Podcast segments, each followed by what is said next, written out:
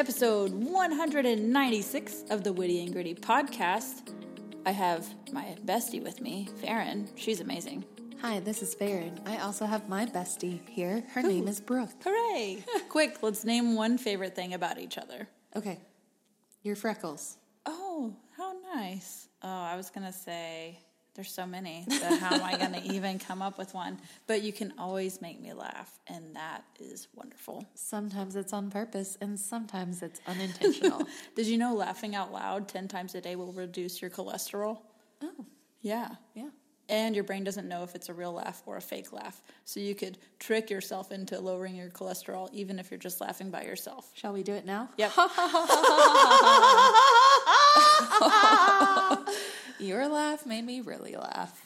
well, and I figured if you fake laugh, you'll actually end up real laughing, which is quite fun. Okay, if they don't believe us, they should try it. Huh. You, you should. So we're in Ephesians. We are on our third of our Fave Five in Ephesians. Hopefully, you've read chapters one through three. If not, It's not too late. you can press pause. Pause is a thing, or read it later, or Yes. chip away. Not when driving. Nah, that's dangerous. Yeah.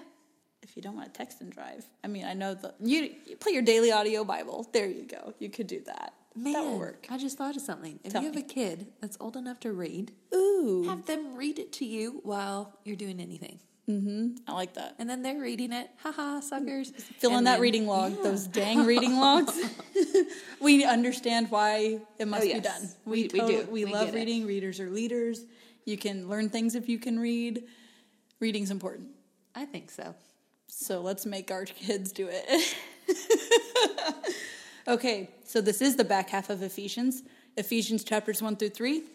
It's a little snapshot of the gospel that Paul wrote. And then in Ephesians 4 through 6, it's how to human.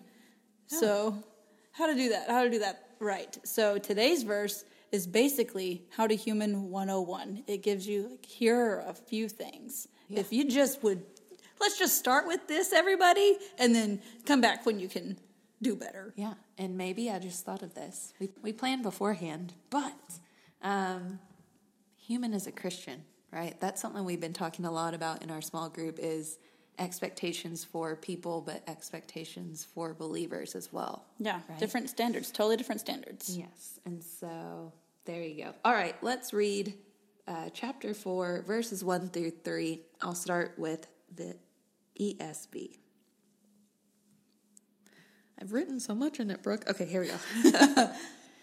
I, therefore, a prisoner for the Lord, urge you to walk in a manner worthy of the calling to which you have been called, with all humility and gentleness, with patience, bearing with one another in love, eager to maintain unity of the Spirit in the bond of peace.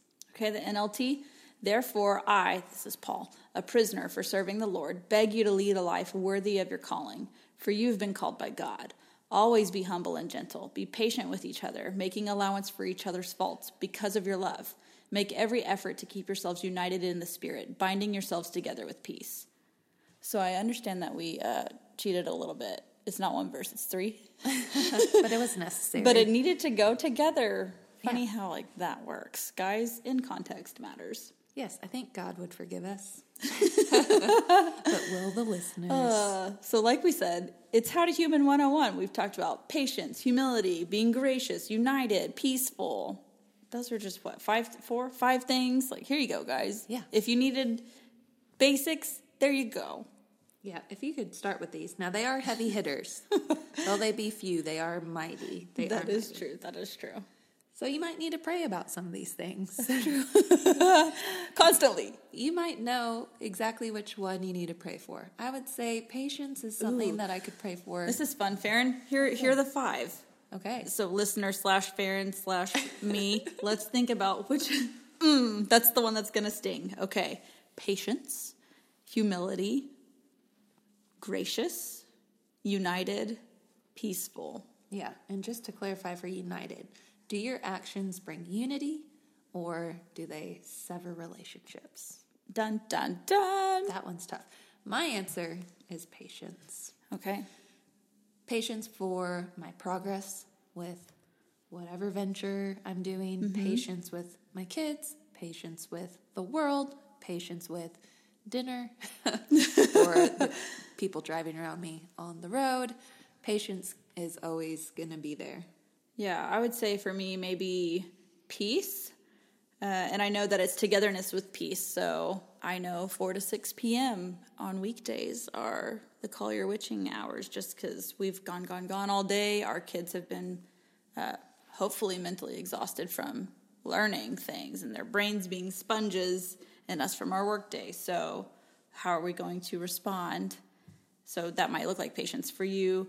Uh, that looks like peace for me. Like, what can I do in this house to bring peace amongst the children, me, whatever? What can we do to foster more peace without it being like, all right, everybody, go to your own rooms. I don't want that. That's not unity, right? Mm-hmm. We want to be together and be peaceful about it.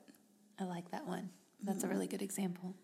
Now, most people I know would be pretty quick to identify an area that they would maybe need to work on and pray through. Yeah. But maybe your prayer is God, help make it known to me which area I need to improve on. And that there's no harm in praying about that. If you feel like you're doing pretty good in all these areas, that's awesome. Maybe go back to the humble piece. Well, you said it, not me. But being humble before the Lord and asking for areas where you could maybe improve. Yeah. Ooh, that's good. Okay, I really like, well, I like verse 2, especially the back half when it says, be patient with each other, making allowance for each other's faults. Like, we're all to mess up. If you are in a relationship with anyone for longer than a week, there's to be some sort of conflict at some point, and you've got to be able to have resolution because being a Christian doesn't mean damaging relationships or burning bridges. Yes, there's times where we need to have healthy boundaries or distance or set up parameters. That's all healthy, great. But as far as the people you're living life with, there are going to be conflicts and you've got to find a way to work through it. So I like how it's saying give each other grace because you are going to mess up and you're giving grace because you love them. Mm-hmm. And so, in that situation, when you're thinking of others, a lot of these are actions towards others, right? Being humble in front of others, being patient with others, being grace, gracious, finding unity with others. So I see a lot of these as being outward. Mm-hmm. So maybe when you are praying and you're having a conflict with somebody, praying to have um, a different perspective on the situation. So again, like you said in verse 2, when it says allowance for each other's faults, maybe uh, you have the tendency to take it very personally, all the actions that this person's doing. Yeah. Um, but you don't know what's going on at home or in a different part of their life.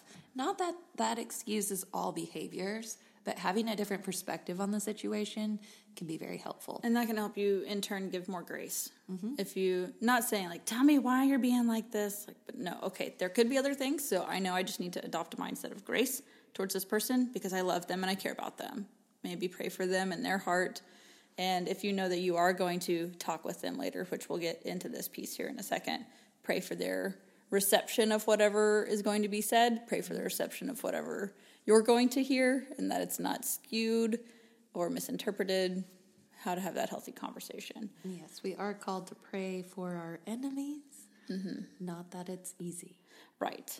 I also like how we can pray in situation specific moments. Like I know uh, in this year, I'm doing a couple of different things, and I want to make sure I humbly approach it.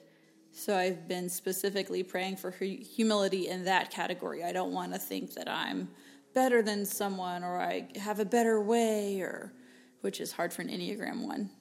Whenever I think all my ways are right, which that's not accurate, and I'm having to learn that graciously.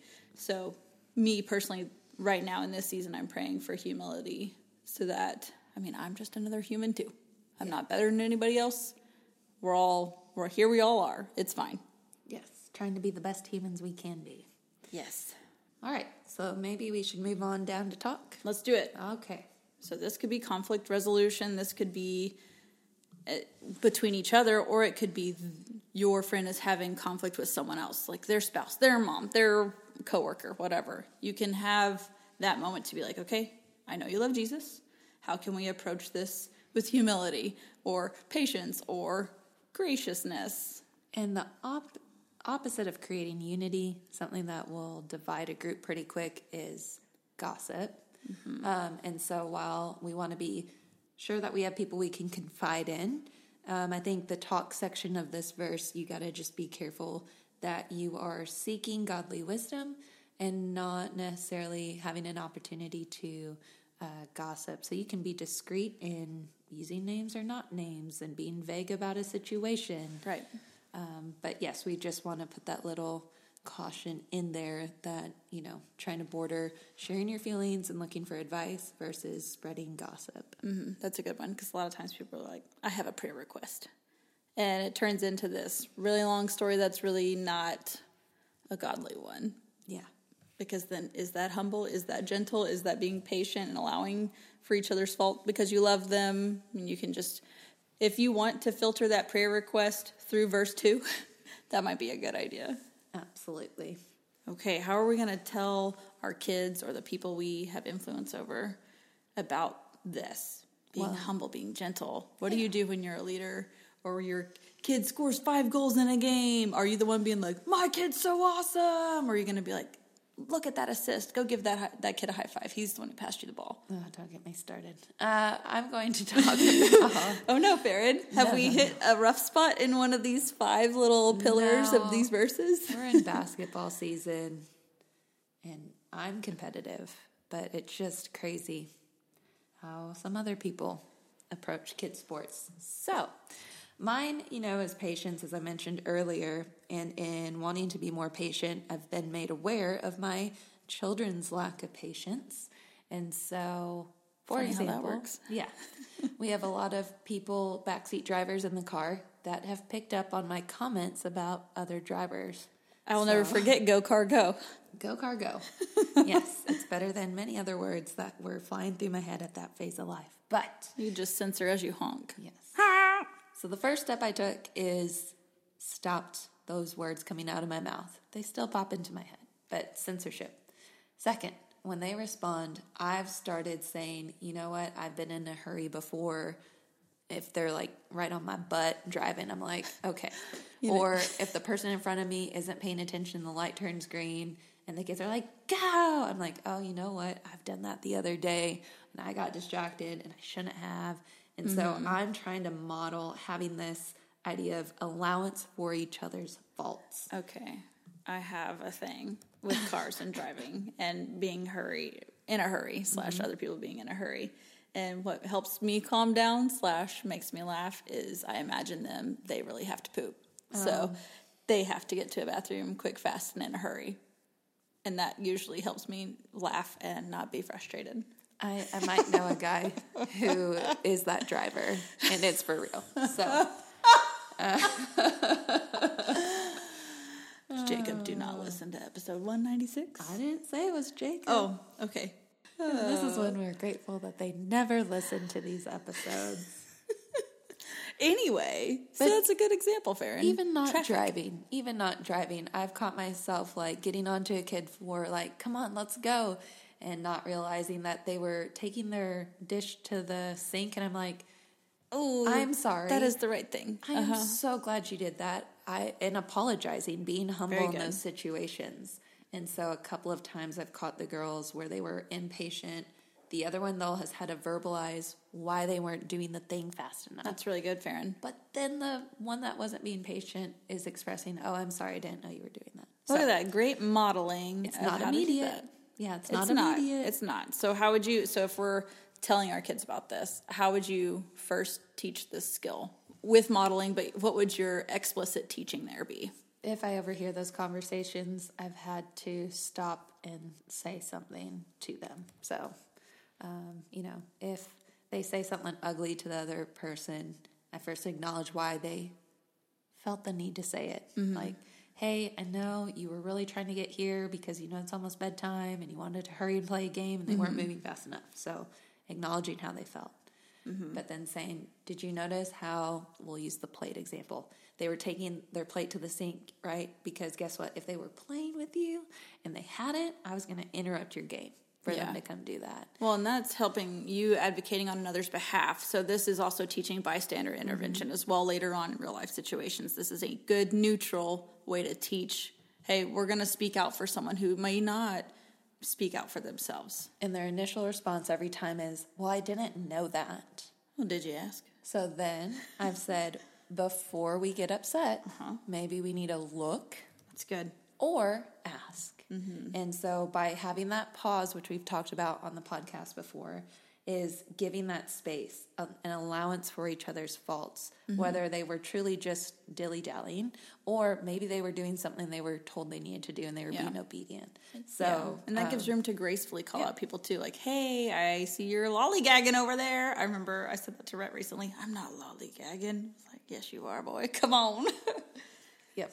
a phrase we say in our house with this a lot is how you say it matters. My tone isn't always so great. Monotone. So sometimes I'm like, hey, let's go, hurry up. Whenever I should be, I should observe, I should model, and I should have some inflection. That would be good. How you say it matters. Yes. Yes. And I think if I think sometimes they don't want to change the way they say it because they feel like they're losing their power. And I want to say not that it's manipulative, but if you would say it a different way, it actually make your statements more powerful. They'd be more likely to respond and mm-hmm. listen in the way that you're wanting them to do. People respond a whole lot better to nice. Goodness, yes. So mm-hmm. I think, you know, there's a little humility to be learned in there. Yeah. And love. For all of us, for all of us. Okay, so that is Ephesians 4 1 through 3, How to Human 101.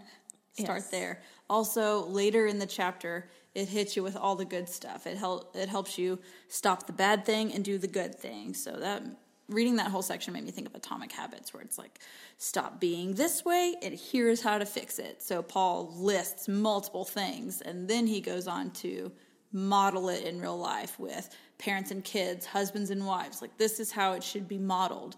So I know there's a lot of verses later on in that chapter that get misquoted, taken out of context, but if you dive deeper into it, it's going to bring a whole new meaning. So whenever you have listened to this episode, then you read chapter 4, you're going to see those verses in a different light.